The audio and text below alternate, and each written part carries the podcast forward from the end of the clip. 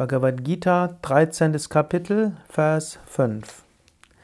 Mahabhutanyahankaro buddhir avyaktam evacha indriyani dashaikam cha pancha chendriya gocharaha. Krishna, der Lehrer, spricht zu Arjuna, die großen Elemente, das Ich-Bewusstsein, der Verstand und auch die nicht manifeste Natur, die zehn Sinne und der eine, der Geist und die fünf Sinnesobjekte. Sechster Vers. Wunsch, Abneigung, Vergnügen, Schmerz, die Gesamtheit der Körper, Intelligenz, sogar Unerschütterlichkeit, so ist das Feld kurz mit seinen Erscheinungsformen beschrieben worden. Krishna beschreibt hier etwas, was einigermaßen willkürlich klingt. Swami Shivananda schreibt einen langen Kommentar zu diesen beiden Versen. Auch Shankara, der große Weisheitslehrer des Vedanta, hat über diese Verse viel geschrieben. Und man kann dort viel Philosophisches drin sehen, aber jetzt dieser Podcast ist ja jetzt kein Philosophie-Podcast, wo du in die Subtilitäten der, des Sanskrit eintauchen kannst. Aber es hilft, wenn du erkennst, du bist nicht der Körper, du bist nicht die Psyche, du bist nicht die Sinne. Und in diesem Sinne hilft diese Einteilung. Wenn du eben sagst, die großen Elemente, Erde, Wasser, Feuer, Luft und Äther, das bist du nicht. Du kannst zum Beispiel aus den fünf Elementen kannst du die Ayurveda Doshas nehmen, Vata, Pitta, Kapha. Und Vata ist eben das Prinzip der Bewegung. Angenommen, du spürst, du bist ein bisschen unruhig, du bist etwas nervös, dann könntest du einfach sagen, mein Vata ist etwas zu hoch geworden. Das klingt anders, als wenn du sagst, oh, ich bin so nervös und ich habe so eine Angst und ich bin so unruhig. Wenn du einfach sagst, Vata ist stärker geworden, gut, kannst du dich von lösen. Oder wenn du sagst, ah, ich bin jetzt so, so frustriert und außerdem irgendwo, ich explodiere gleich. Hm?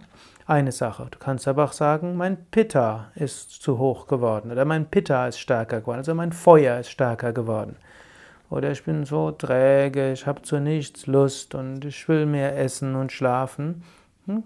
Weise wäre sagen, mein Kapha ist stärker geworden. Wenn du sagst, mein Pitta oder mein Vata oder mein Kapha ist stärker geworden, dann bist nicht du das. Du kannst dich davon lösen. Sogar wenn du merkst, du identifizierst dich mit etwas, also Ahamkara, könntest du auch sagen, ja, Ahamkara bin ich nicht. Wenn du merkst, oh, irgendwo mein Kleidungsstück ist irgendwo in der Wäsche eingegangen, oh, und jetzt ist das so schlimm und warum habe ich nicht besser aufpassen können, musste das denn sein? Stattdessen wirst du sagen, aha, da gibt es ein Ich-Bewusstsein, das hat sich identifiziert mit dieser Kleidung und deshalb gibt es da jetzt gerade ein Leiden. Aber ich bin nicht das Ich-Bewusstsein, ich bin nicht die Kleidung. Genauso auch die zehn Sinne. Hm?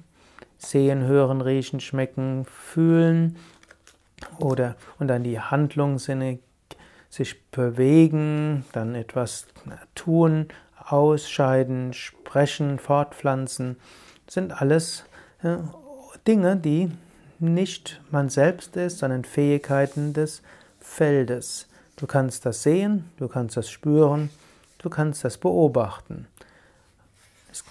Im nächsten Vers hat er gesprochen, Vergnügen und Schmerz, mögen und nicht mögen. All das sind Manifestationen des Feldes. Darüber habe ich ja im Bhagavad Gita Podcast schon öfters gesprochen. Aber lerne einfach heute oder morgen diese einfache Beschreibung, statt zu sagen, oh, ich bin so und so, versuche es irgendwie anders zu beschreiben. Du kannst sagen, das Pitta ist zu hoch geworden oder ist hoch geworden. Wieso eigentlich zu hoch? Ist hoch geworden. Vata oder Kapha. Oder sage, aha, dort ist gerade ein Wunsch in dem Geist. Aha, dort ist gerade hm, eine Abneigung. Aha, ich bin das gerade ein, ja, eine Frustration, weil der Wunsch nicht erfüllt wurde und so weiter. Beschreibe das objektiver, anstatt dass du sagst, oh, ich armer Tropf oder ich, ich, ich, sage das, das, das. Identifiziere dich nicht, nutze heute und morgen eine Sprache, um deine Erfahrungen zu beschreiben, ohne dass du dich damit identifizierst.